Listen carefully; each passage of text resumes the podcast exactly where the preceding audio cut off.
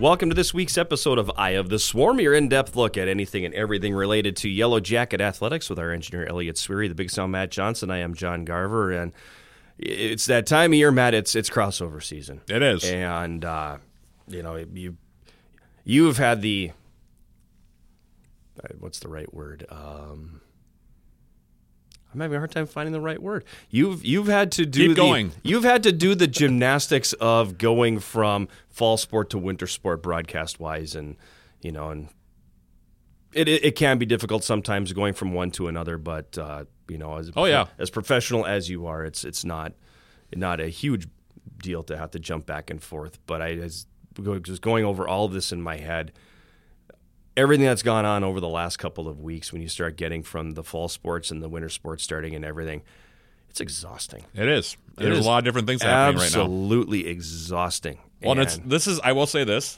from my experience, being the voice of several teams on this campus. Um, this has been an, a crossover season unlike any other that we've had before Uh-huh. because there's been a lot of stuff happening and almost all of it good. Yeah So, yeah there's been a lot of good and that was where i was going to go i was like yeah. Yeah. there's been a lot of good stuff happening but even good stuff is exhausting It is, Eh, but that's what makes it fun too, because it's a good exhausted. Because if you get run down and everybody is struggling, and you're doing all these That's games, it's just like wow. that's Because just a slog then. yeah, because then you're just going from team to team, and you're like, oh my gosh, you know, holy smokes, you know, it's another broadcast, and uh, okay, you know, that's about what you do though. Like you go into that place mentally where you're kind of like, okay, I have a pretty fair idea of how this is going to go because this is how the whole year's gone, and it's not fun. right But you know what? People I don't think realize that being a broadcaster isn't always a ton of fun. We really love the job and we love it when our teams win and we but when the teams are struggling, it's really tough. it's hard Yeah, and I know you've been there it's and I've been there. you got to you got to try to find a way to spin it right, yeah, yeah. you know, to keep everything as positive and upbeat as you can. But Right. It can be draining. It can be very It's draining. draining when you start when you have to continually do the spin. right. Yeah, exactly. Because you're thinking in your head, well, what more can I like touch on here? Yeah. What else is going on that's good? Because don't get me wrong, there are usually things that are going well, Correct. even if the team Yes. is struggling. Yep. but sometimes it's hard to go back to those things all the time Right. because you feel like you're you know you're like a broken record you're just going around and around Well, you, you get to the point, and I, Coach McKenna always says this to me: you get tired of moral victories yeah because Yeah. moral victories aren't victories. no And the first time he said that, I was like, "Wow, that's profound," but it's right.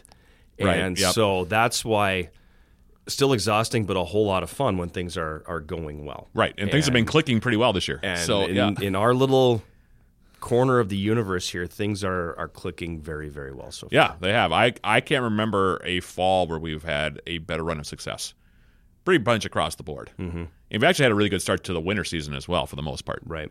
but I can't remember having a fall that's been this successful and kind of setting the stage for hopefully a very good winter and also hopefully a very good spring. Right. But in the meantime, yeah, the fall has been crazy. There's been a lot happening. Um, I've really enjoyed calling all the games, um, and it's been quite the experience watching, especially the two soccer teams this year, kind of at the top of their games.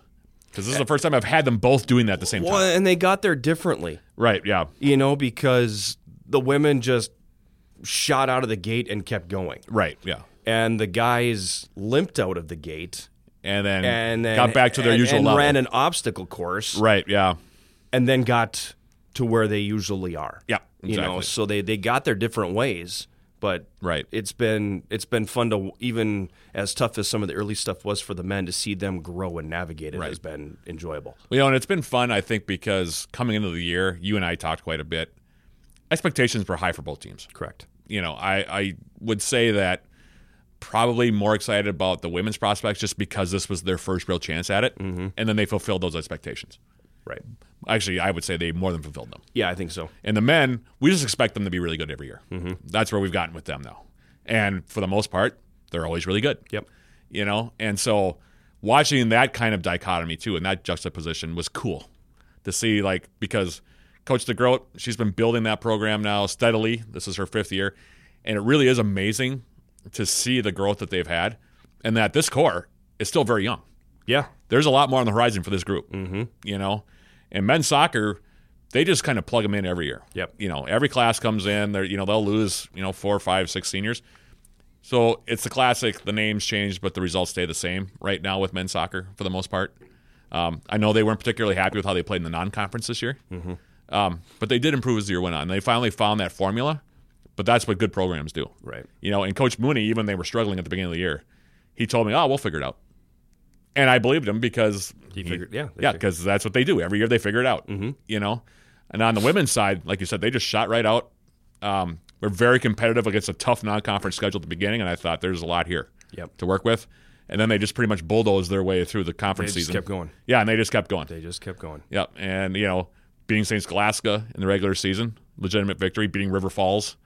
I mean, we knew they were going to be tough. Right. Losing to Augsburg, who was a really good team in double overtime. I mean, they had the pieces there.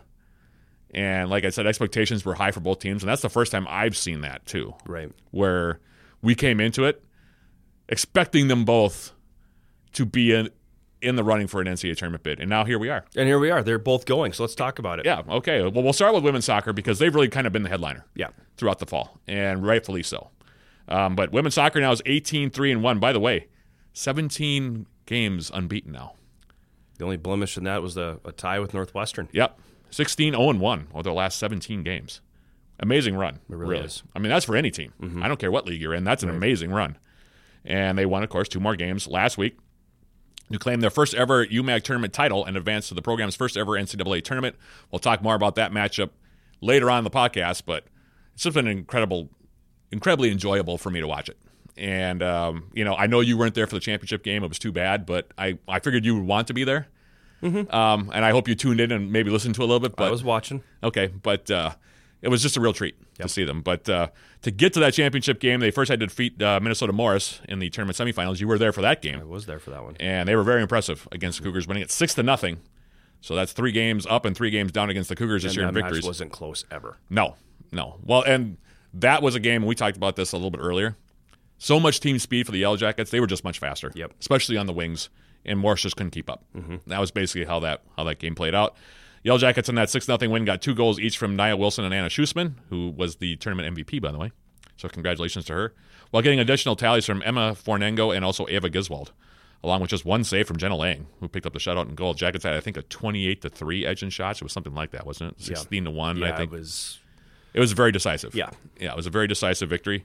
And then a couple days later, they took on Northwestern in the UMAC tournament title game. Third time in four years, Jackets have been that far, by the way. Mm-hmm. But this is the first time they finally get over the Time hump. they They, raise a banner. yep, this time they raise a banner. They defeat the Eagles three to two to pick up the again first ever tournament championship. In program history at the NBC Spartan Sports Complex in Superior, Yellow Jackets got goals from Anna Schusman, Ava Giswald, and Nia Wilson. Nia Wilson, by the way, finished the regular season, well, plus the tournament. 20 goals for her now and 11 assists. Big year for the sophomore. A lot of goals. Yep. And we'll talk more. Also, they won some postseason awards as a result of all that. They got a lot of hardware. Yeah, they got a lot of individual awards and a lot of team awards this year. Mm-hmm. And there's a lot of team pictures of them floating around. And I was thinking about this, by the way. it's kind of an ironic thing, but they've had a lot of team pictures taken recently. I've kind of decided that the more team pictures you have taken, the better year you're having. yeah, probably. you know, because they've had a team picture, the official team picture. Then they had one when they won the regular season, and now they've had one when they were when they won the postseason tournament. so there's a bunch of Yellow Jacket women's soccer Three team and counting. pictures. Yeah, three and counting right now. Jenna Lang uh, picked up the winning goal for the Yellow Jackets, making five saves. Jackets scored the first three goals of that game. Northwestern scored two. Made it interesting. Yeah, made it interesting at the end, but the Jackets really, over the last five, ten minutes, salted that game away pretty efficiently. Mm-hmm. Uh, Piss passed the ball away around the Eagles, and the Eagles really never mounted much of a challenge on that third potentially tying goal. So, congratulations to them. Yellow Jackets off to the NCAA tournament. We'll talk more about that, of course, as we move on here. But there was some hardware, individual hardware, handed out by the conference as well. And uh, hold on because there's a lot of it here. So we'll get right to it. Nia Wilson was named UMAC Offensive Player of the Year, while Aaron Schoberg was named UMAC Defensive Player of the Year. Meanwhile, Jenna Lang was named UMAC Rookie of the Year, and head coach Allison DeGroat was named UMAC Coach of the Year for the third time in four years. So Coach mm-hmm. DeGroat on quite a run there in terms of the. Not quite to the Glenn Drexler level, but she's moving her way that direction. you're getting there. Yeah, exactly. Anna Schussman was also named first team All UMAC. And freshman defender Hallie Carlson was also named first team All UMAC. Allison Alessi made the second team, and Lindry Schendel was named honorable mention. So, all in all, seven Yellow Jackets made the all conference teams this year. And Claire Smith was the Yellow Jackets representative on the UMAC sportsmanship team. So, a big year all the way around, and it continues. We'll talk, like I said, more about that as we move on. Men's soccer, 16 and 6 overall, and you talked about the fact that they had a slow start to the year, but now they're rolling right along. Mm-hmm. Uh, won their last 11, including two wins in the UMAC tournament to advance to their fourth straight NCAA tournament.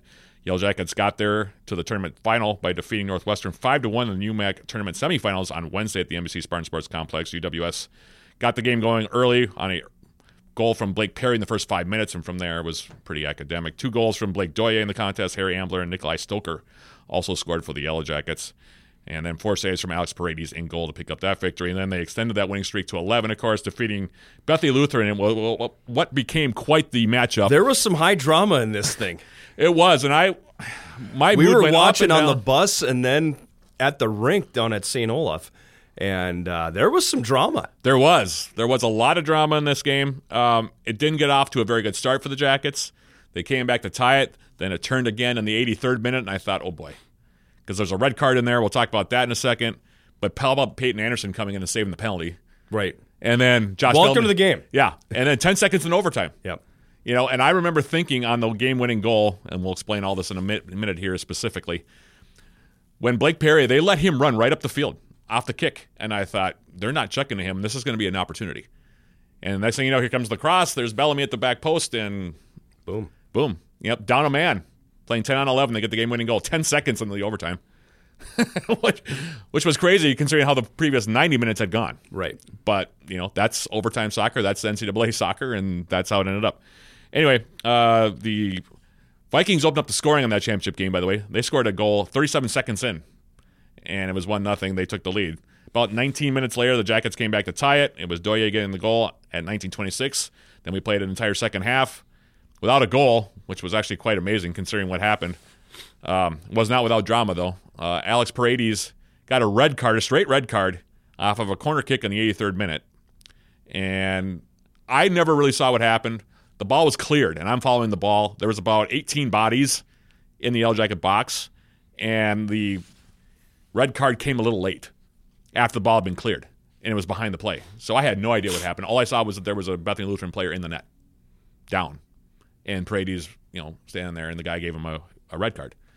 And I thought, well, something must have happened. And I think it was they they claimed that he punched him in the face. I have no idea if that's what happened, because a goalie is allowed to come out and try to punch the ball off a corner kick, and if he meets your head while that's happening, well, that's too bad. Like it's the like I mean, you're not allowed to haul off and punch someone, Right. But if he's trying to punch a ball off of a corner kick, he can, he's allowed to do that. And if your head gets caught in the way, you know that can happen. I I don't know you know what exactly took place, but anyway, the red card came in. Peyton Anderson came in to relieve um, Paredes in goal. Julio Casanon comes up to take the penalty kick for Bethany Lutheran. He takes it. Anderson dives to his right, makes the save, and you could kind of feel the momentum change a little bit there. That and penalty saves do are big big deal. No, absolutely. Yeah. It's like a good penalty kill in hockey. Yep. You know, it's the same thing. It's it's Yep. it can give you momentum, and it- the, the, especially five on three. the or something. flip of that being if you're Bethany, yeah, all right, we We got this now. We've got this. This Yep. is okay. Let's let's do it. Oh my gosh, he stopped it. yep. So for It goes from that high to the low. Yeah, you've got this extreme high of all right. We are inches away from taking a lead late Right. that we're going to be able to hold. To oh, right. Yeah, and you how can did that of not go in? Yeah, how did that not? Yeah, exactly. And it was a good save. I didn't think Casanone hit it great, but it was a nice save by Peyton Anderson. He read that really well mm-hmm. and made a save. It was a legitimate save. Yeah. Like there wasn't a post or anything. He got all of it and pushed it wide. And then we go to overtime, and just 10 seconds in, off the opening kick, here comes, and I think it was Blake Doye that actually crossed it into Bellamy. But Blake Perry started the play. He ran right at their defense. They kept backing off, backing off. He crosses or he gives a ball short to Blake Doye. Doye crosses it over, and Bellamy, first time. It was a beautiful strike, mm-hmm. right in the lower corner, and the Jackets win two to one in overtime, and the place went crazy. Yeah. I mean, uh, that was about as unglued as I've ever seen the NBC Spartan Sports Complex after Bellamy scored that goal. Um, so the Jackets, 16 and six now, and they're off to the NCAA tournament. They have a tough draw, but Yes, they do. um, we'll talk more about that as we move on as well. Meanwhile, women's hockey, as we move into the puck side of the uh, of the week that was, suffered their first loss of the season. They only played one game last week. No, they didn't. They played two. Well, they- they beat Glasgow three to two. Correct. Right. Yeah, exactly. but then their last time out, they fell to Hamline two to one at Wessman Arena. Um, Megan Dulong scored the Yellow Jackets' lone goal at 18-21 of the third off an assist from Jenna Curse after the Pipers got up two nothing. Mackenzie Whalen made 16 saves in goal for the Yellow Jackets. But I know you've seen them a couple times, and you've been pretty impressed with what you've seen from them. I I really like their team speed. Um, they they're quick.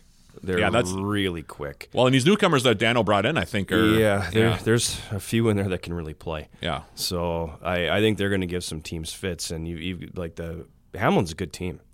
They, they're a good. They're always club. at the top of the MIAC. Yeah, they're they're a MIAC power, and they've they've got some NCAA tournament experience there, and you know their their two goals came on consecutive power plays a minute apart in the second period, and that Yeah. was really the only attack they mounted was when they were on a power play. Well, I think the Jackets outchanced them and outshot them, right? Like, for- Yeah, they did, and in the third period, the Jackets outshot them fourteen to three. yeah. So I mean, they were you know, tilting so the ice. they they Yeah. were, and they uh, they put the hammer down. They just weren't able to get that equalizer. Yeah, and Hamline knows how to win games, Yeah. as we talked about. I mean, that they've been doing it for several years. Yep.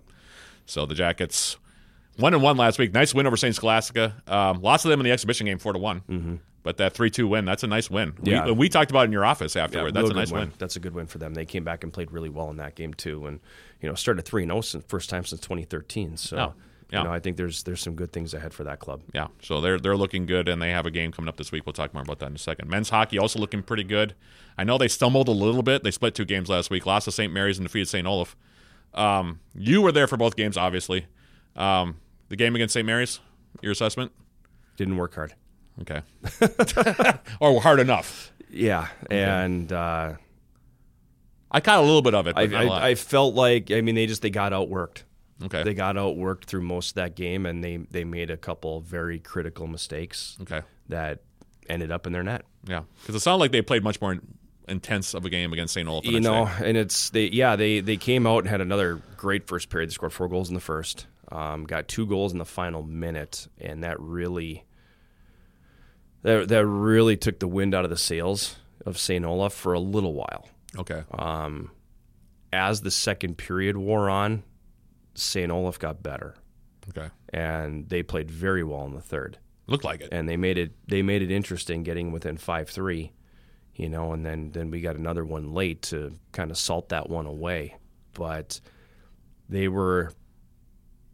I, I came into the weekend kind of thinking, okay, you know, you've got a St. Mary's team that's zero and three, Right, yeah. You've got a St. Olaf team that went zero and one against Northland, Okay, and so you know what are where's their yeah? yeah, and then we then we, we get into it, and all of a sudden you've got this. St. Mary's beats us. We beat St. Olaf. St. Olaf the night before we played them beats Eau Claire, the number seven team in the country. Eau Claire then goes and beats St. Mary's. Last weekend we beat St. Scholastica. On Saturday, St. Scholastica beats Stevens Point. It's, it, it- A lot of parity right now. It's the West in Division Three hockey. There, Very rough. There Yeah. are no free spaces on the bingo card, Yeah, and you have to earn every single victory. yeah. And that's going to be that way all year long. Yeah, I feel like there. It, I feel like it's been trending that direction the last few years. Yep. Um, you know, because you're not seeing these eight, nine, nothing games anymore. Any team can literally beat any team. I mean, a big win right now is like four one. That that class, classifies as a big win. Yeah. You know, I mean, that's you're not seeing these six, seven goal outbursts anymore. Um, like Not they very to- often. yeah, not very often. Not very often. You know, St. Norbert used to have them on the regular. Uh, Stevens playing with their really good teams. St. Norbert got swept this weekend. yeah, I you mean, know they're they're one and three right now. yeah, yeah. So It's incredible. it's pretty wide open. It is wide open. there's a lot of talent spread across the country right now. Mm-hmm. So, especially in the West region. So, yeah, it's going to make for an interesting season. It's going to be a fascinating season. Against St. Mary's, the Jackets, by the way, got goals from Sam Stern, Chad Lopez, and Charles Martin. I know you made a note of saying that uh, CeeLo's on a nice little run here. Yeah, he's on a real nice run. I'll continue because Okay. it, Because it continues. Yes.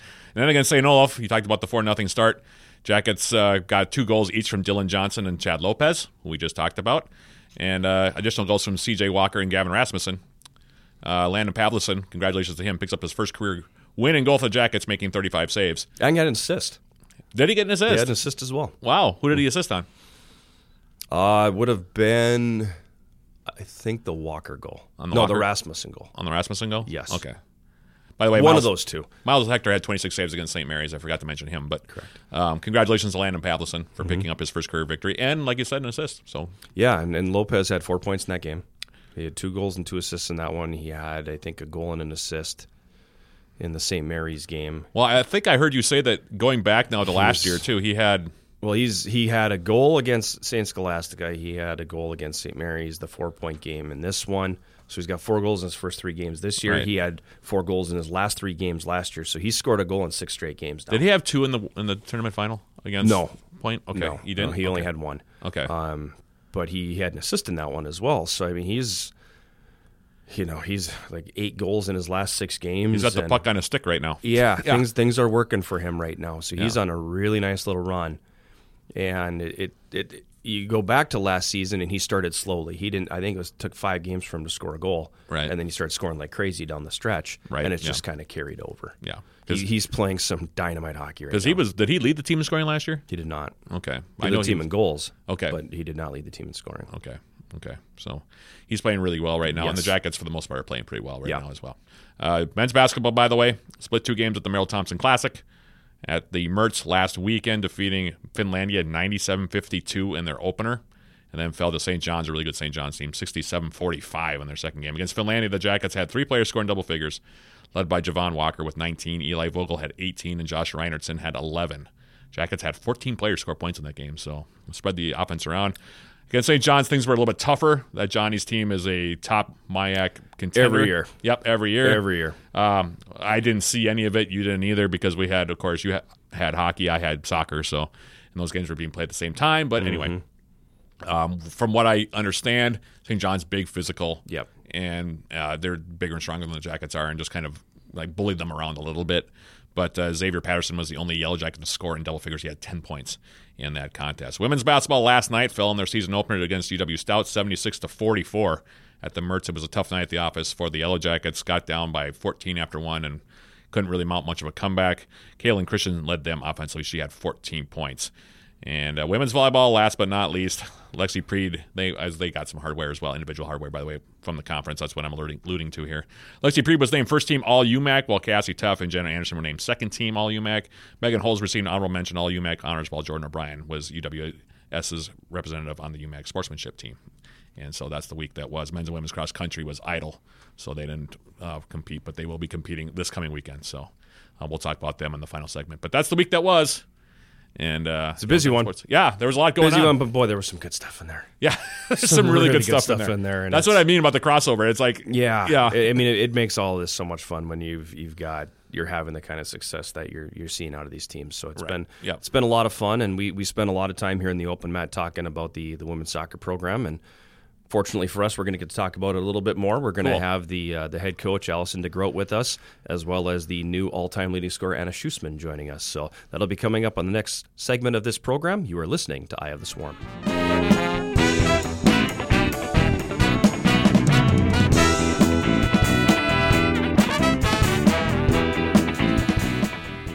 Orchards Island Inn is now hiring, and there's a position just for you.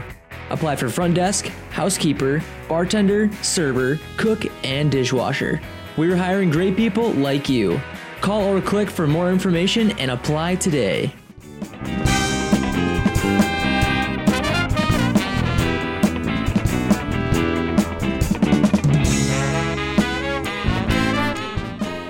We're back with our roundtable segment of Eye of the Swarm, and we mentioned as we were leaving the, the opener that we are joined by the head coach of the Yellow Jacket women's soccer team, Allison DeGroat, along with the new all-time scoring leader, Anna Schusman. And I think the uh, start with you, coach, and uh,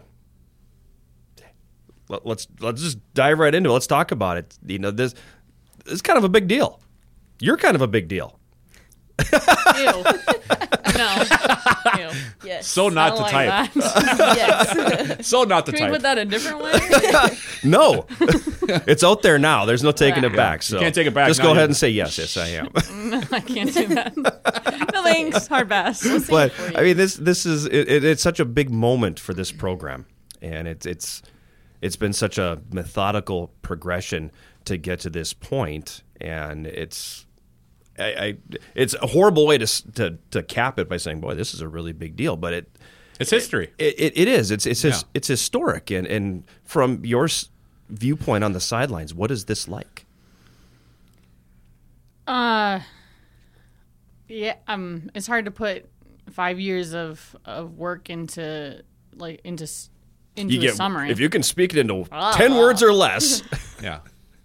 Uh, it's just been a joy, honestly, and I think that it is that way. It has been a joy because of the women in this program. Even before I got here, the women that were in this program wanted to be pushed, wanted to work hard, and cared for one another. And so we've just ridden that for the last five years. And so it's been an absolute joy and an honor. And we have amazing people in our program um, and good soccer players, which that's really helpful in a soccer program. That's a good answer, isn't That's it? a great Yeah, that's a answer. great answer. It's helpful to have good players. yeah. When you have good players, th- good things happen. yeah, generally that is speaking. Yeah. true. I mean, it's a true statement. You can't say I'm wrong. No, not at all. That- yeah. But but coming into the year, you, you were chosen in, in the preseason poll. I know polls are polls, and sometimes they're right, sometimes they're wrong. But you were you were picked as the favorite in the conference. Did that did that add a little bit of pressure? Yeah, I did not like that. Did not I'm like not, that. I'm not gonna lie. I was like, please don't pick us. Please pick us two. one. Please pick Yeah, us two. that would be great. Two would be great. Yeah, definitely. When that came out, I like I got a little bit of uh, lump in my stomach because I was like, oh, just we haven't even done it yet. We've never done it. We've, you know, six years ago we were one in sixteen. Like I don't know. So when I saw that, I was like, it just feels like a pressure. But they handled it well, and we've been working on how to how to set that pressure down. You know, how to how to leave it and just show up on the pitch without it. That's a Rich McKenna type a- answer right there. Oh, it, it is because Yeah. I mean even he hates polls, too. He can't stand them. No, you know, what's and the it- point? You didn't earn anything, right? Like, he he hates them.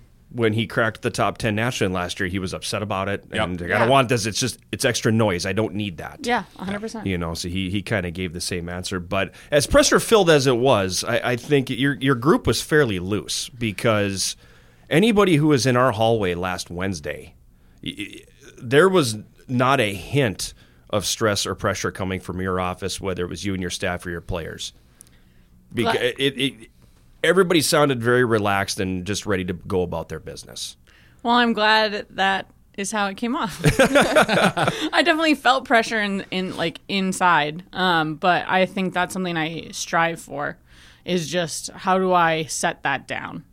Like it, it creeps up on me and comes in waves where I'm like, okay, I'm, I'm a little anxious, and then I'm like, you know what? It's all about how I create the messaging and the environment, and I try to like in, in training and Anna knows obviously she's been coached by me for a few years now, but in tr- just a couple. in training, we try to create a loose environment. Like we try to we compete and we try to make things competitive, but we're goofing around a bit in between. We're making jokes, we're trying to meg each other, we're enjoying the moment.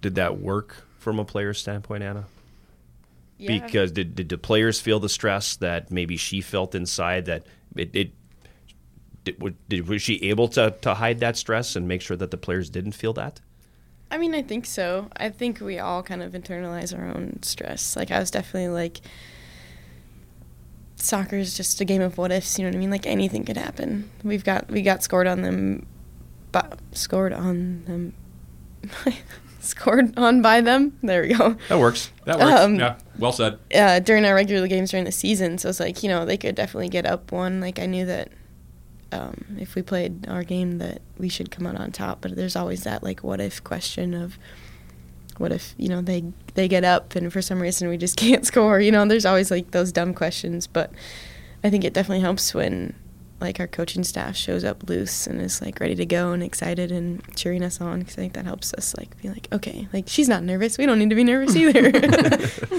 Well, and I, to be honest with you, and this is one of the things that I, when people ask me about the program, and it's relatively meteoric rise really to the top of the conference, I said, you know, one of the things that I really appreciate about Allison's program and her players, they just really love being with each other, regardless of what the game situation is.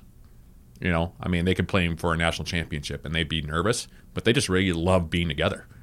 You know, like regardless of what the game situation is. And that's really unique, I think, in sports, where you know they seem to have the priority of we're together. Let's enjoy it. Let's have fun with this because we're all together and we're one big family. Because that's what it kind of feels like with you guys. Because I don't get the sense there's a lot of personality conflicts, if any, on the team. And if they are, they're extremely minor. I mean, there are teams that have good chemistry, and then there are teams that really get along with each other, but not but might not have great chemistry on the field or on the ice or on the court. Your team seems to have both, which I think is really really rare. And I think it says something not just about how you coach, but also about the roster that you put together, their personalities. And I don't know if Anna, if you see it that way, but that's what it looks like from the outside. Yeah, definitely. I mean, I like I love going to practice with everybody. It's one of my favorite things to do, honestly. like, um, I mean, I've lived with Claire since freshman year. Um, we've been on the team together for four years and lived together for four years. Like, one of my best friends. Like, all of these people.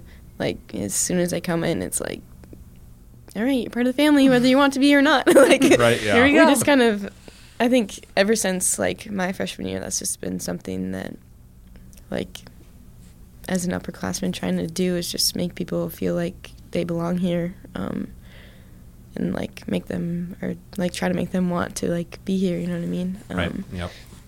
but yeah i think overall we really enjoy being around each other i mean i don't think all of us are the same but i think that we have like learned to appreciate that about each other and like appreciate our differences like we're not all the same but we all enjoy still being around each other Yeah, that's that, and that's kind of the way I look at it too. I mean, there are different personalities on the team, definitely, but you guys are a very welcoming group. I feel like I think you know when players come in, sometimes as a freshman, newcomers, you know, there's that sense of intimidation, maybe from you know with the with the veterans and the players I've been around. You guys seem to just kind of embrace the newcomers, anyone that comes into the program, anyone that wants to be a part of the program, very much so. Like it seems like it's just very kind of natural for you guys to be like, welcome. You know, it just seems like the personalities on the team are very welcoming, Yeah. and and that is conducive to creating, I think, what you guys have created, which is, you know, a team that now you know is winning championships and really gets a bang out of being together, on top of everything else. I mean, even in warmups, I mean, and we've talked about this before. Last year, I, well, maybe two years ago, I think it was maybe. Um, you know, warmups are happening and everything, and I look out on the field, and there's like, it isn't quite a dance off, but it's pretty close. There were a couple players out there that were busting. Like Lindry did a move, and then like Olivia Harding was doing a full out dance move. You know, and that's the kind of thing that you just don't normally see. You know, because sometimes it can be a situation where the focus gets lost or something like that. With you guys, it seems to be just kind of part of your deal. Like that's just how you guys are, and that mm-hmm. kind of also feeds into that. They just really like being around each other. you know, when And you I- when you see things like that from the press box, it's it's somewhat remarkable. Yeah. And I would say, like, to be completely honest, it's not always rainbows and butterflies.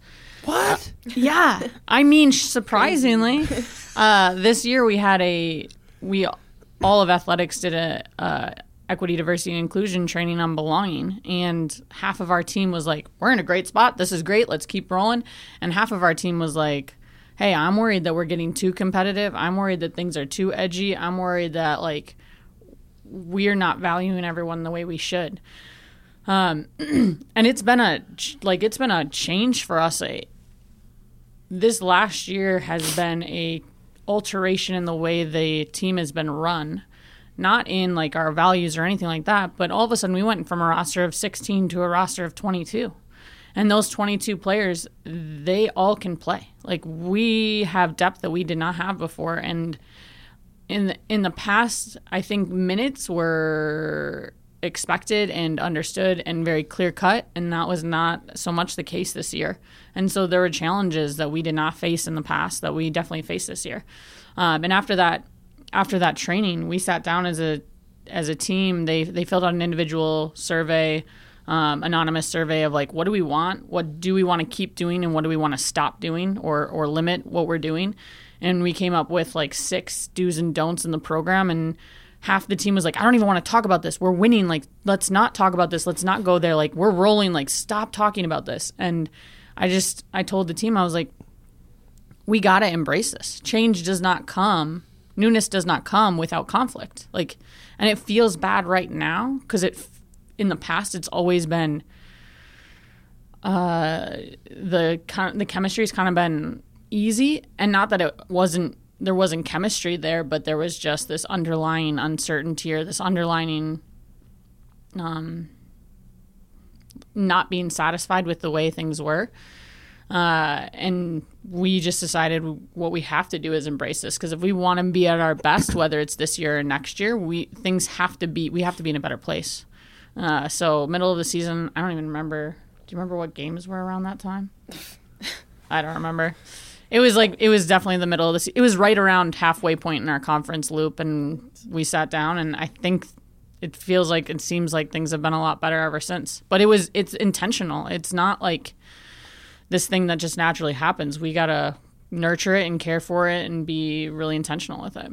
I definitely think addressing it helped. Yeah. Just like putting it out in the air. Um, like when you don't address it, it just kind of feels like I don't know that it gets worse, or that if you are feeling like you're not belonging or you're not really being heard or seen, like not talking about it, I think can just like amplify that, amplify that feeling. Um, so I think it definitely helped once we got it out there. Like not everybody is gonna feel the same way. Um, that helped like realize that like okay like i am seen i'm heard like not everybody is gonna feel like they're best friends 24 7 because like as much as like we love being around each other like we also realize that you're not you're not gonna love each other all the time like Right. Yeah.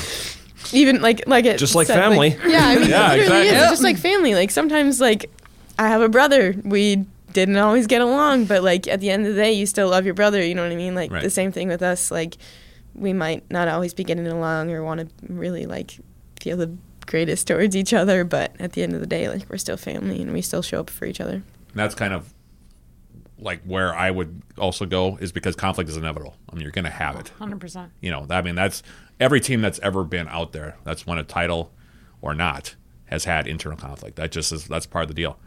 But I think that that kind of family atmosphere that you've created, where they really do enjoy being around each other, you can have a full, honest dialogue. And everybody can have faith in the fact. Look, we're not all feeling like we're on the same page here. Let's talk it out. Mm-hmm. You know, so you get everybody in a room and you say, "Look, I want everybody to feel safe and open, and you can say what you need to say because we're going to address it together as a family and as a team." Yep. And that is sometimes easier said than done. I feel like. Well, I- that's a it's kind of a brave thing to do, especially when things are going well. Yeah, I'm sure some Right. people are like, "What are you doing?" here?" well, exactly. So I mean, it, it's it's kind of a gutsy move because if it backfires on you, yeah. Oh yeah. you know, suddenly you, you drive a wedge in that room, and we're not having conversations about historic seasons. So that's it's kind of a gutsy move to to make that play at that time. Yeah, maybe gutsy, but it just seemed like the right thing to do. And what I have learned over my time in athletics and my time as a human is like I just want to live my values first, and I like we want our program to live its values first. And I believe when we do that, that the the success on the pitch comes next. Like it will come. It's just having faith that it will. Well, it also puts the priority not just on winning games. Oh yeah. You know, like it's it's recognizing, look, we're winning games, but this still needs to be addressed because it's about the people first. Yep. The winning will take care of itself. Yep. You know, and we'll get stronger even as a result of this. I mean, so we've won eight in a row. Okay, great, but not everybody is feeling really good about how things are going, mm-hmm. and we need to address it. That's rare. You know, a lot of times just say, "Hey, we're winning. Everything's great." Oh, winnings's a great deodorant. You know, it covers Yeah, up everything. You know, everybody's happy whenever when everybody's winning. You know, that's that's the old saying in pro sports.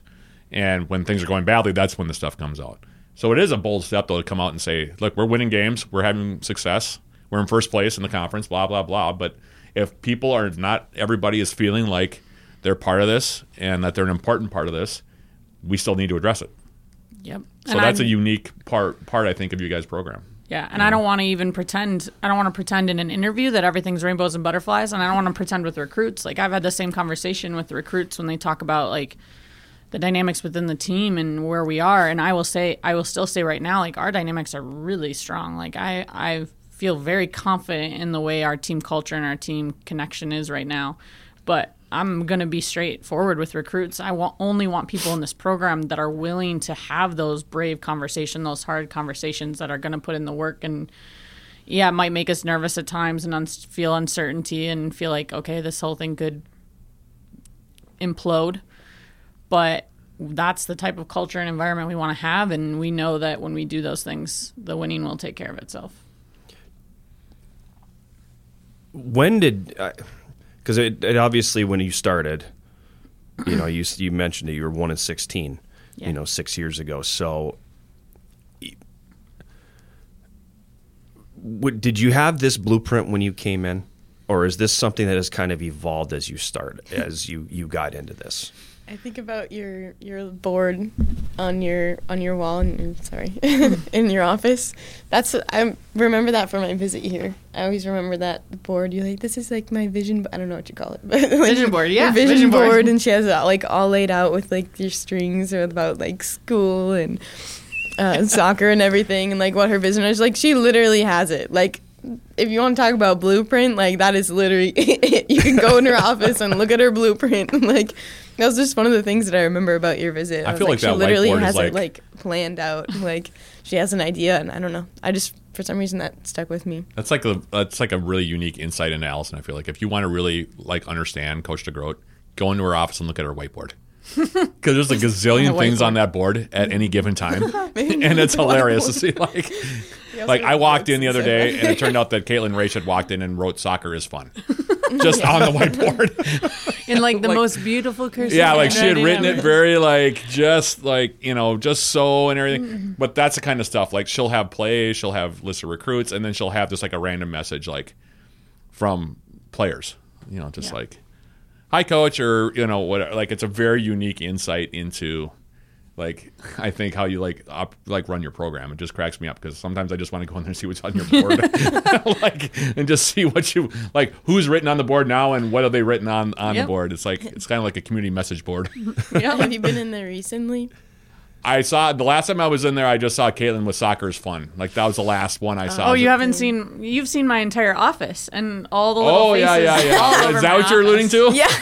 Well, because I okay, so this is oh, that was a good time. I walked in for the for the for the interview. this is great podcast material right here. I'm going to tell you. I walked in for the interview before the championship game on Saturday, and I go into the office and I sit down and I'm interviewing Coach DeGroat, and we're going through the you know, and I turn and I look down. I'm sitting on the couch, and Anna Schusman's face is looking straight back at me. It turned out that like, what was it? Who did it? Like how? It was me, Aaron, Claire, and Emma after practice. Uh, I don't know, last sometime last week. We were like, well, it actually came up from our last hotel trip from when we went to Morrison Crown when you gave us a adjoining rooms. Bad idea, by the way.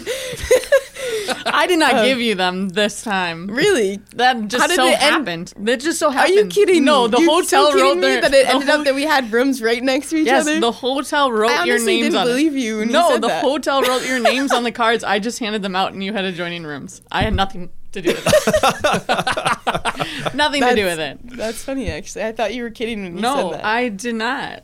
Anyway, Anyway, so we joining hotel rooms, right? We're like talking about it. We're like, we should play a prank on Allison. We think it'd be really funny. Like, we're all seniors. Like, it'd be funny, right? So after practice last week, we went and we took like our media day photos that Holden took.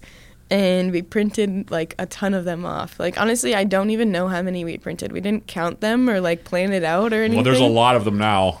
Yeah, no, we just we just pressed print and went with it. some of them are mini and really Yeah. tiny. We, There's like, like, four of them. Some of them are it- massive. It probably took us like an hour and a half to like print them, cut them, and then tape them everywhere, and then all over, everywhere. Yeah. everywhere. So it turned out. So I'm sitting on the couch and I'm looking down, and they had taped their faces to the bottom of the couch, looking this way. Looking so at I'm the ceiling. like, yeah, looking toward the ceiling. So I'm looking down, and there's Anna Schusman looking at me.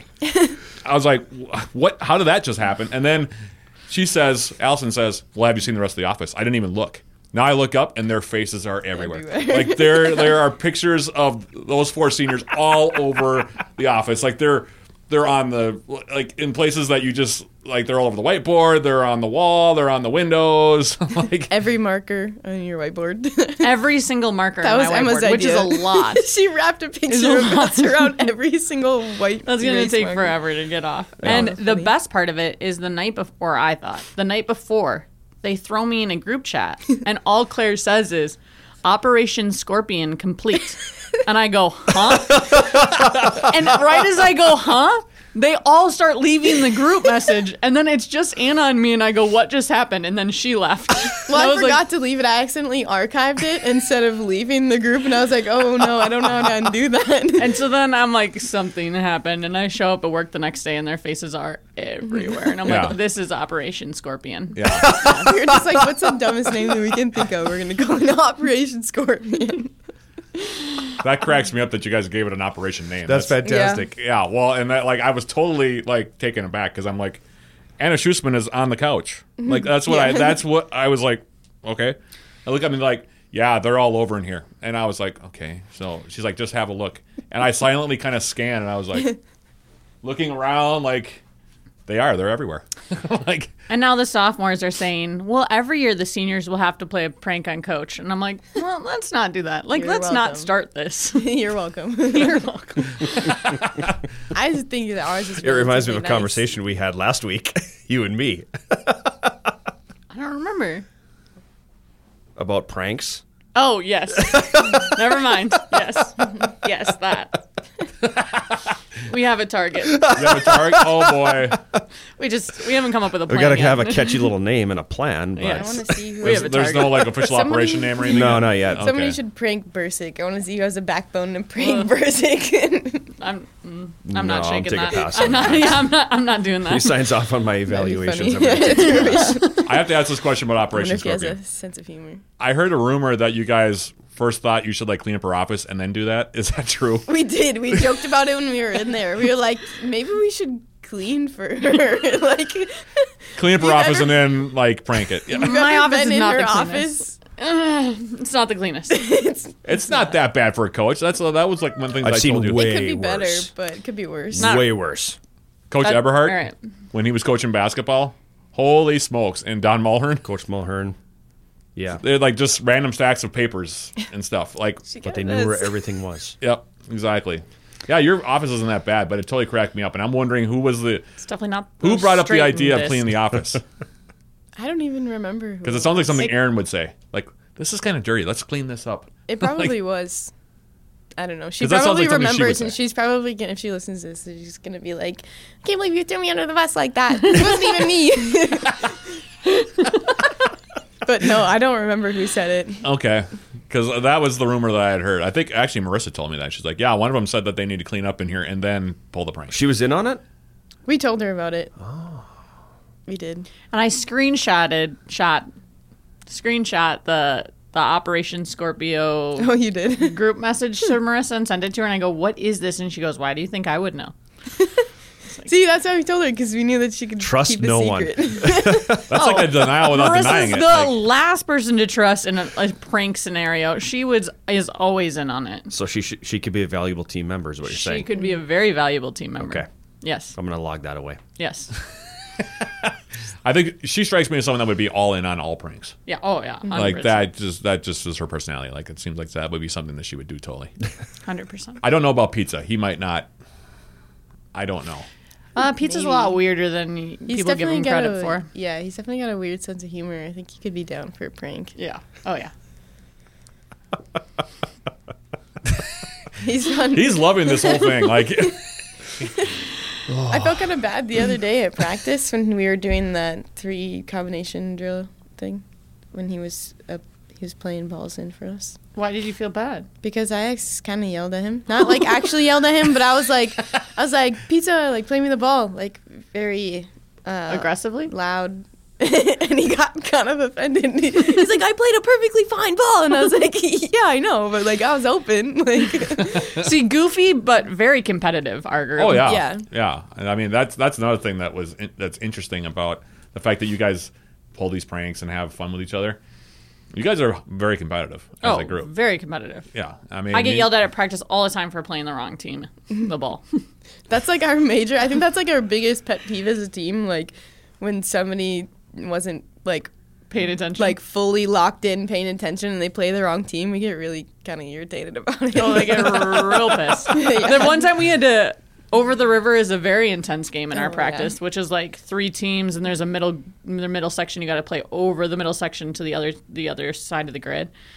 And one practice, I don't know what happened because I was with the goalies, but they came back after playing over the river, and the whole team was pissed off. And I was like, "Y'all got two minutes to go figure it out. true. Like, take your two minutes, do whatever you need to do. You need to juggle, you need to shoot, you need to go get water, you need to walk around the track. I don't know, but like, figure it out. And in two minutes, we're gonna have fun, and you're gonna cheer each other on, and this is gonna be better. I remember that, but I have no idea what happened. I don't know. I either. block it out so bad. You asked me what, what we did last week, and I'm like, I don't know. like, I just forget about it. Very I don't competitive. Know. But like, I remember that happening where everybody was super crabby, and then you're like, I can tell that your your energy is really off right now. So y'all are gonna go take a time out and come back. Basically, is what it. She's like, okay, out. you guys all need to go sit in the corner and just relax for just a minute, please, Yeah. and then we'll get back to work. and then we'll get back. it was to it. good after that. It was very good after that. Yes, We just needed to like calm down. very competitive. Yeah, but I love the fact that you like you were like noticing. Okay, we have bad juju happening. We need to take a break. It's so different. Like when I when I was a college athlete, if our coach saw that everybody was angry, he was excited. All right, now we're getting somewhere. You guys should be mad. yeah, you're supposed to be mad at each other. I like it a little bit. Like I like it when I. It used to be in this program where if we messed something up or the other team got the ball, they'd be like, "Oh, it's okay," or the ball would go out of bounds, and they'd be like, "Oh, it's okay, we can just play through it." And now they're like, "No, the, that was out. That was out." yeah. Um, and I love that. Uh, but my thing is like once that that moment in time is over, then we got to be over it and on to the next thing, and not like carry that frustration to the next thing. I had to that's where the problem is. one of the freshmen in particular, and I really like her as a player. But I, I think I said something to you after I think it was maybe the St. Mary's game. It was even the first game of the year. You guys played them, and it was Hallie Carlson, and she was on the outside, and she lost the ball to this girl from Mary's because she didn't get rid of it fast enough, and the girl stripped her of the ball and went back the other way, and she tracked her down and fouled her hard from behind. Didn't get a card for it, but it was a definite foul, and I'd like. that's like right. yeah, all right yeah i remember i said something to you and you're like I, that's what i love about her you know and we have a bunch of players that are like that To be clear, not the following peop following people from behind part. We don't necessarily mm-hmm. love that, but the mentality of like, if I lose the ball, I'm just gonna frickin' battle and find a Yeah. way back. and that was kind of what i'm alerting to i'm not trying to say that she was trying to be too dirty No, because it wasn't actually no. a dirty play No, it wasn't. i mean it was basically shoulder to shoulder and they went down yeah, but Yeah. it was like you could see her like eyes just zero. yeah in. like i lost that ball now i'm gonna make up for it you know and i'm gonna go back because i think one of the things i love about especially if we're gonna talk about the players individually kenzie and lindry in the middle Mm-hmm. those two will not give up on a ball Mm. and ava's like that too sort of Mm-hmm. like where they just like if i gotta run through you to get this ball i'm gonna do it Yep. you know and that's that's it I love watching Lindry do that. Like she she might like make a mistouch and like kind of get stripped, and then like they'll gain maybe a few yards, and then instantly Lindry's like, "All right, mine," and she just like you can just see her just go at it, and she's she's so tall, she got super long legs, and she just Yeah. strides out, and then she'll just win the ball back, and I'll be like, half the time I won't even like drop that far to like. You recover. Well, it's 'Cause I'm like, when she starts doing that, I'm like, she's gonna win the ball back. I don't really need to drop that far. it's a funny like visual picture too because both Kenzie and Lindry have that like in them, Mm-hmm. But their body types are so different. yeah. Because Yes. Kenzie's four eleven, and here comes Lindry at five ten, and so you've got this like ten inch, eleven inch height dis- like you know discrepancy between the two of them, but they both are just like they're ball hawks. They go after the ball, especially Kenzie. We've talked about Kenzie before. You know, she gets knocked to the turf so A lot. often. Yeah, A lot. And we- Every match. yeah, Every time. Every match. All the time. you know but she just keeps popping right back up mm-hmm. you know um, and i remember her i swear in that game not this year against morris but last year against morris god she spent more time down i think like hannah pedersen took her down i don't know how many times in that game Yeah, that was not. but i mean the thing is though she always comes right back like she bounces right back up and it's like let's go again like i'm on the ground it's fine and i've actually talked to her about it and she's like yeah that's just how it is i'm the little girl so they're gonna knock me over She's but so good at poking the ball out, though. Mm-hmm. Like if you're in a, like a little kind of I don't know what tussle or whatever with two people are trying to poke the ball out and find some space, like I swear ninety percent of the time like she wins a ball out. It's insane how good she is at poking it out and Yeah. like winning it off of people. Mm-hmm. It's kind of irritating in practice, though. I will say. There's been a few times I'm like trying to get the ball out, and I'm like, Kenzie, go away! Like, Leave me alone. yeah, I'm like, Save it for the game. How has it been playing with Naya up top? I was going to ask you that question. It's a lot of fun, honestly. Okay. Like she's she's very creative, um, and she's smart. She's a hard worker. It's fun to like dish her a ball and just have her go, and I'm like, yeah, she'll probably finish that. Like, yeah, you guys seem to complement each other really well. And I, John, I know you've noted it too. Like they seem to complement each other very well up top. Um, I will say on the first goal against Northwestern, the title game, Lindry played you a beautiful ball in. oh, that yeah. ball. Yeah, That was great. Because she can really strike a ball. Like Lindry can really hit a ball. I mean, she's one of the players on the team that can go from 40 yards out on a ball, and that's. I mean, Kenzie can go probably 20, 25 yards out, but Lindry's got that huge right foot, and she played that ball into you right on the line Yeah, it was perfect. and was perfectly placed. Um, but I feel like going back to you and Naya, like the combination and the and the and the chemistry between the two of you is really really good. It seems like there just seems to be something that clicks there. Is that something that just kind of came organically, or did you guys like have to talk that out at all? I don't. I don't even know. Honestly, I think it was probably more organic if I don't know then. But like, Right? Yeah. I just she came in last year, and obviously, like, she's got a lot of talent. Um, and it was just we just kind of like instantly started playing, and we were like, all right, I think we understand each other pretty well. I think she said before that. Um, I want to say she's she jokes around a lot, but she's like, when I first came here, Allison told me to watch you, and that's how I learned. And I was like, what? like, I did. I pulled her out of a drill and I was like, watch Anna's runs. And she was like, okay, okay, yeah, I see it. I get it. Yeah. Yeah, and she she told me that this week or this year, and I was like, "You're kidding, right?" And what Anna won't tell you is that when Naya first got here, and generally, she does a good job of pulling in f- first years in particular because just, you know, that the whole transition into the college game, the level of play, the intelligence that comes, the speed of play, physicality. What she won't tell you is she often in training, you'll see her like going off and talking to someone and giving them a direction or insight or whatever. And I know, especially Naya's first year, Anna was doing that a lot.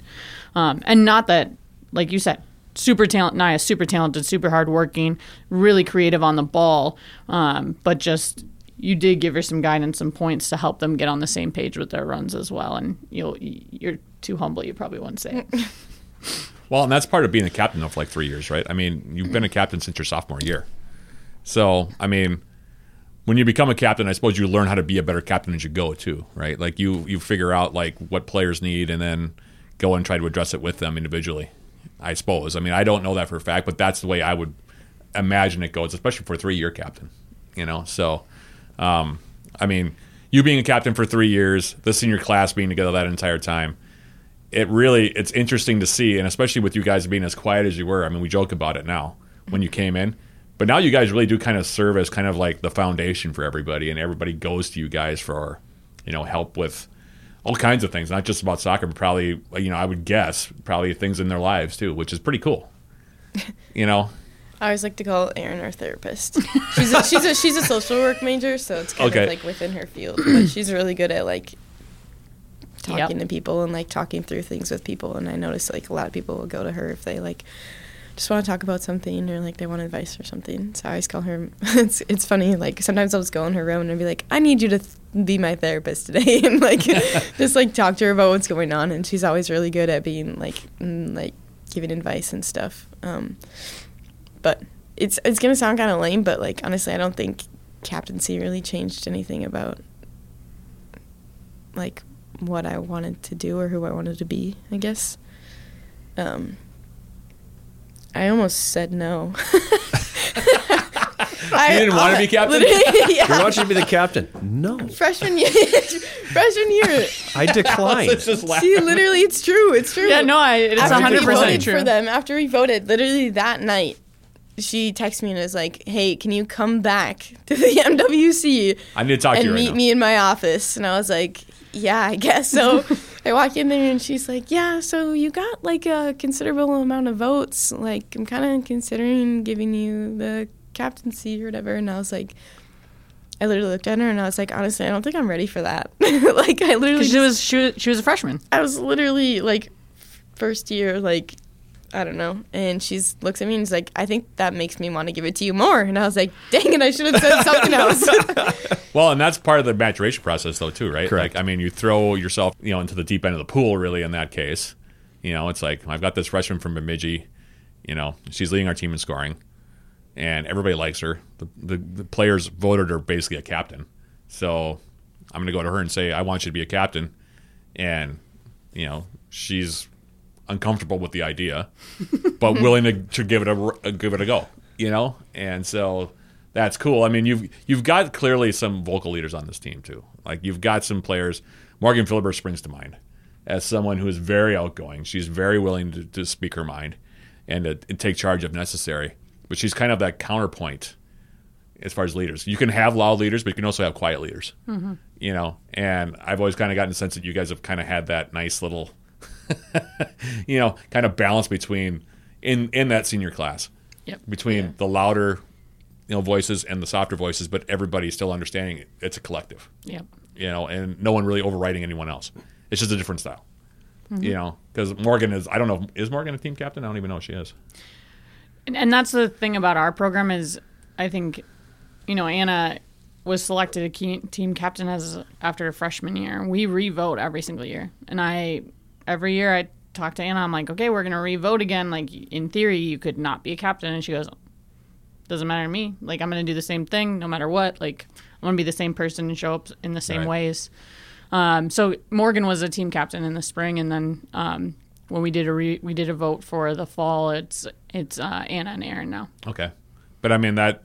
But again, still a leader. Morgan Yeah. is still a leader in this program for sure. Oh yeah, I mean even when you when you guys warm up for a game, I mean you Yeah. can you look down and look who's leading, you know, the jog line. It's Anna and Morgan. Yep. You know, so I mean the the captaincy is sometimes going to be overblown because it's a title. Yeah, it's time. you know. But you know, the upperclassmen basically carry the you know they're the leaders. Doesn't necessarily mean who you know matter who is the exact captain at that moment. Yep. But you know, if you look down and you watch your guys during warmups, like I said, it's the jog line is always led by you know the seniors, Yep. specifically Anna and Morgan, and that's just the way it, it is. And you know, that's who you can tell when the leaders are. Is who's leading us, eh, you know, through our warm up jog, who's leading us through our drills, all that kind of stuff. That uh, that all falls under that category. So it's very it's a very unique thing to watch, and it's very cool to see it having worked out so well. I think that's the thing that's most amazing to me is watching this class, watching your entire career, and watching where the program started when you were here. And I knew you had a long term vision for what you wanted to do because you and I had talked about it. And it's on her board apparently. Yeah, and it's on her It's in board. office, if anybody's wondering. Yeah, it's up on the vision board. Yeah, I have to redo it now. It's been a couple years. We need to, to redo it, but yeah. Are there any Faces faces are- on it? Yeah, there are. Yes, There's now a there bunch are. of faces on There that are thing. faces on there. I like they're like all over the place. Like if you look at the bottom, there's Emma Street's on the right, and then you look up on the left, and Aaron Schulborg is there, and then you know Anna might be. There's at know- least four or five on there. I'd oh, say. Oh yeah. Yeah. you guys are all over the place, and then Claire's over here, and it's just like wow. But yeah, I'll I'll probably always remember that now for the championship game interview that I mm-hmm. looked down on the couch and because I was about to get up, and Anna Schussman is literally looking right at me. Like, it's like right in like right here. That was something. And are you going to leave those there now on the couch too? Oh no, they uh, no. I think they they have four. Their big colored headshots are on the back of the door, and those ones will probably stay. And I'll throw Morgan up there too. Um, but yeah, the other ones are gonna have to. I'm probably not gonna take each and every one off the dry erase markers, so you're probably gonna stay there. There's some that we hid that I don't know if you'll actually find or not. Probably, They're probably in probably drawers and will. stuff, like- it'll probably be years worth of work of removing them. In the spring, I'll tell you. But we'll see. Fair enough. The best one was actually on the bottom of my mouse. And I'm not very technologically savvy, so I was sitting there with Allison Alessi in my office and I was trying to do The something mouse on my wasn't computer working. and the mouse wasn't working. And I was like, what the heck? And so I'm trying to like you know, start to shut my computer down and Allison goes, "You know, coach, if there's something underneath your mouse, the mouse won't move." And I turn the mouse over and it's like a square of their four faces, just in a two inch by two inch little thing on the bottom of my mouse. And I was like, I would have spent all day trying to figure out what the heck was going on with my computer. Thank goodness for Allison Alessi. You're gonna call it IT. Yeah, I know. Like Why my isn't my mouse mouse is working? Have you checked the laser on the bottom? Nope, nope, haven't. Because your seniors are obstructing it. I mean, just just listening to all this though, because we haven't even touched on on what your team is about to embark on. Mm, yes. But just listening to to all of this, it's. I hate to use the word important, but it, it was probably important for your team to take this step with this group, wasn't it? To you personally. Yeah, absolutely. Um, Erin was my Aaron Schoborg was my office worker her sophomore year, and I just remember her sitting in my office being like, "I want to win a conference championship," and I just I knew, a I knew we had the talent now, and it was just about putting the pieces together. But to do it with this class, when they committed to this program, I think we had four wins. I think we had four wins on the season. On the season, I think we had four wins on the season. Um, after my first year, so they truly have seen the whole transformation. Really. Um, so this class, they embody the values that we ask of our players. Each of them, as individuals and collectively, they embody the the values of our, our program, and they've gotten to see the whole journey. So to have them be able to go out as regular season champs, playoff champs, undefeated in conference play, going to the national tournament for the first time. Um, I- just love that they get to see the the the fruits of all their labor. You know, There aren't too many classes that come along that are transformative, yeah, that transform a program. But that's what this senior class has done. one hundred percent, each and Yeah. every one of them. And that takes a lot. Yeah, It, does. Yeah, that takes a ton. Mm-hmm. You know, to go from, yeah, we're just trying to make the conference tournament to becoming champions within. Just trying to win game. just trying to win. Yeah, just trying to win a game. more than a couple games. Yeah, that'd be great. Exactly. Yeah. In a couple of my interviews, I was like, my freshman year is the first time that we even made our conference tournament. Yep. Like, let alone winning it. Like, this is the first time we even made it to the championship game on, I will say, a lucky game. I'm not going to lie. Our 30 second goal against Scholastica was not Outshot three to thirty-three. Yeah.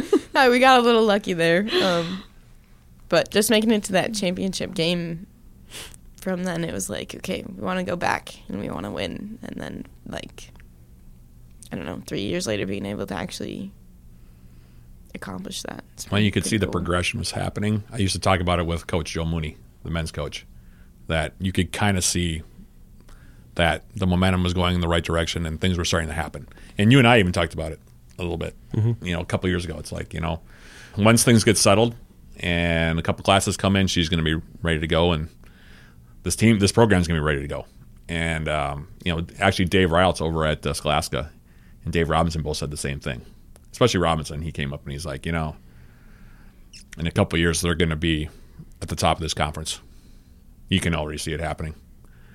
And, you know, they both proved prophetic because that's, you know, you know, that's exactly what's happened. So, um, it's been a lot of fun to watch it though. Whenever you watch a program rise, I did it with women's basketball too. Um, from the ashes basically to become an NCAA tournament team. It's a cool deal. It's it's just it's very unique and you don't see it very often. You know, mm-hmm. and uh, it's it's special. It really is. I'll tell you the same. I'll say the same thing I said to you yesterday.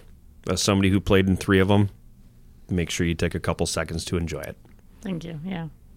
Coach DeGroat, Anna Schussman, thanks for stopping by. Thank you. We'll take a break and we'll come back with more of Eye of the Swarm right after this.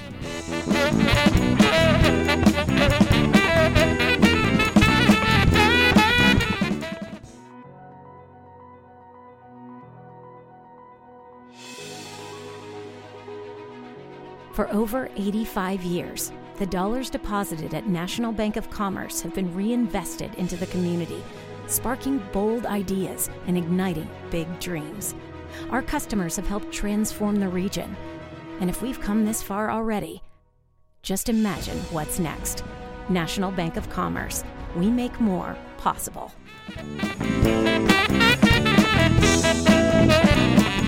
We're back for our final segment of Eye of the Swarm and another good conversation, Matt, and uh, more humor in this one than I think we've had in a long time. Yeah, and I, I think that that's actually a pretty good encapsulation of her program, um, and one of the reasons why they've been successful because they can have fun with each other. I mean, it's highly competitive, and once they hit the field, they're all business. You know, and you and I have seen that. Mm-hmm. But when they're around each other, there's a lot of laughs to be had, and they have a lot of fun together. Yeah. and that's uh, at the end of the day, that probably makes more of an impression than anything else. Winning along the way is great to go along with that, but having said that, they're a very joyful bunch. They really enjoy playing soccer. More importantly, playing soccer together and being coached by this coaching staff. So, uh, yeah, I was I I figured it was going to be a really good conversation, and it certainly did live up to it. Absolutely, absolutely. And uh, you mentioned playing soccer together. They still get to play some soccer They together do. as they're NCAA bound. So let's talk a little bit about it. Yeah, uh, the Yellow Jackets, of course, we talked about in the first segment, off to the NCAA tournament for the first time in program history. They will take on MIAC champions St. Kate's, St. Catherine, down in St. Paul at the Ranked 25 in the country, Yeah, I number believe. 25 in the country. Uh, that game will be played on Saturday, November 13th. So this coming Saturday, it'll be 11 a.m. opening kick. And if the Yellow Jackets win, I don't know who's on the other side of La Crosse and Uh, Wartburg. Wartburg. So it's a intense 14 regional. But uh. Yellow Jackets and the uh, Cadies, otherwise known as the St. Kate's uh, Wildcats, on uh, Saturday. And uh, if you have a chance, uh, check it out. I know that they're streaming that game Mm-hmm. um, online. So, and I think the NCAA actually handles the streaming on that, don't they? They do, yeah. Okay, so I think you get it from the NCAA The, website. link, the link will be on our website. Okay. We'll be linked to it. So, yeah, go to E WSYellowJackets.com to uh, find the link on that one. Same story with the men uh, off to the NCAA tournament as well. They're in Chicago, however, taking on Washington University of St. Louis in their opening NCAA tournament contest. That game also on the 13th Saturday and also scheduled for 11 a.m. Yellow Jackets have won two straight openers in the NCAA tournament, but a uh, tall task for Coach Mooney and the boys taking on the Bears of Wash U. But uh, um, still, you know, like I said, if you're looking for that game, same thing. Go to WSYellowJackets.com and uh, the link will be there for the uh, stream of that game. So, Mm-hmm. um, yeah, some fun NCAA soccer. First time we've seen both teams in it, so First that'll time be we've fun. had them both. That's great. Yeah, so it's fantastic, Yeah. and uh, um, you know, congratulations to both. Absolutely. obviously. Uh, women's hockey this week, just one game on the docket for them. Uh, they're heading down to take on number three ranked UW Eau Claire on Saturday at Hobbs Ice Arena in Eau Claire. Also on the 13th, that Saturday, 2 p.m. The opening face-off there for Coach Dan Laughlin and the ladies. They're not home for a while. I don't think they play at home again until the 23rd against Gustavus. if Correct. I'm- Yep. If I'm remembering right. Yep. So, yeah, that's uh, they're on the road. Uh, men's hockey, meanwhile, off this weekend, which is a rarity Mm-hmm. in men's hockey. Their next contest, and does this count as a non-conference game though? Because it's on a Tuesday now. No. Okay. They are in action next Tuesday at Northland College. That's a WIAC conference game, 7 p.m. with my partner to the left here, Mr. John Garver, will make the 70 mile trip east to the Bay Area Civic Center for a contest between the Yellow Jackets and the Northland College Lumberjacks. 7 p.m. the opening face off. 6:30 the pregame. Correct. Okay, so that's what's coming up this week for men's hockey. Men's basketball, they make their season debut on 91.3 with yours truly. Calling the action, they'll be taking on St. Norbert on Saturday. That'll be a non conference game at the Mertz. Gonna be a tough test. It will be. St. Norbert, very good team. Very good program. Did I hear right too? And I, I, I heard this yesterday. They played Notre Dame. They might have. I don't and know. I only didn't look. lost by 18. Could be. Could I'd be. have to go. I, I didn't look it up, and I probably should have before we, we went on the air here. But I heard they played Notre Dame and only lost by 18 points. That that could be something. Yeah, that's entirely possible. Wow. St. Norbert's been a very good program for a long time um, in men's basketball. They they're a good athletic program. We've talked about that in the past. Yeah. But um, you know, their women's program was a uh, a consistent NCAA tournament squad for a long time, and their men are right there too.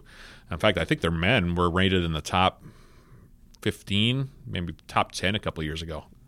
So yeah, that'll be a big challenge. But the Yellow Jackets taking on the Green Knights of St. Norbert over at the Mertz with yours truly again on the on the call. 1 p.m.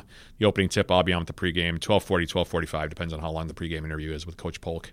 Um, but uh, yeah, yeah, they'll be taking on the Green Knights. That'll be the f- debut of the season for the Yellow Jackets on 91.3. Uh, women's basketball, meanwhile, they're on the road this weekend taking on UW Eau Claire, the opening game of the UW Eau Claire tip-off tournament at Zorn Arena in Eau Claire, 8 p.m. The opening tip there, and then they will follow it up on Saturday, taking on UW River Falls. So a pair of WIAC conference opponents for the Yellow Jackets. 3 p.m. the opening tip on Saturday against the Falcons. And last but not least, men's and women's cross country. We talked about them being idle last week.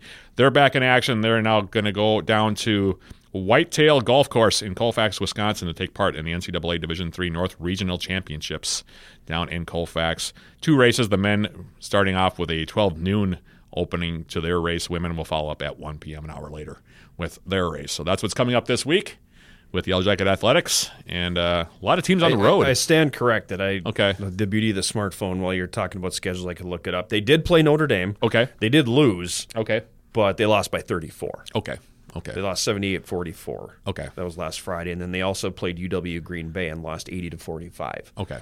So a pair They've of had a- D ones, Yeah. that they played in their exhibition games, and UWGB. Uh, Co- Coach Polkowski will be taking his team to play them later in the year too. Oh well, so there's a little bit of a of a connection there then. Yeah. So there you have it. That's what's coming up though for Yellow Jacket Athletics this Exciting weekend. stuff. Yeah, Really exciting. yeah. It's it's going to be a lot of fun. I'm I'm hoping that I'll have a few moments to at least look in on the two soccer games before I go on the air with men's basketball. But um, yeah, it's fun. And for anybody that hears this podcast and uh, has the opportunity uh, to check out the two games, go ahead and do it because you're going to be watching a little bit of history, especially on the women's side. So Absolutely. yep. So Absolutely. So it's a big week for many sports teams here at UW Superior, and it's uh, definitely been a, a great year to be a Yellow Jacket. That is for sure. Elliot Spurrier is our engineer here in the studio, along with him and the big sound Matt Johnson, I am John Garver, and thank you for once again listening to Eye of the Swarm.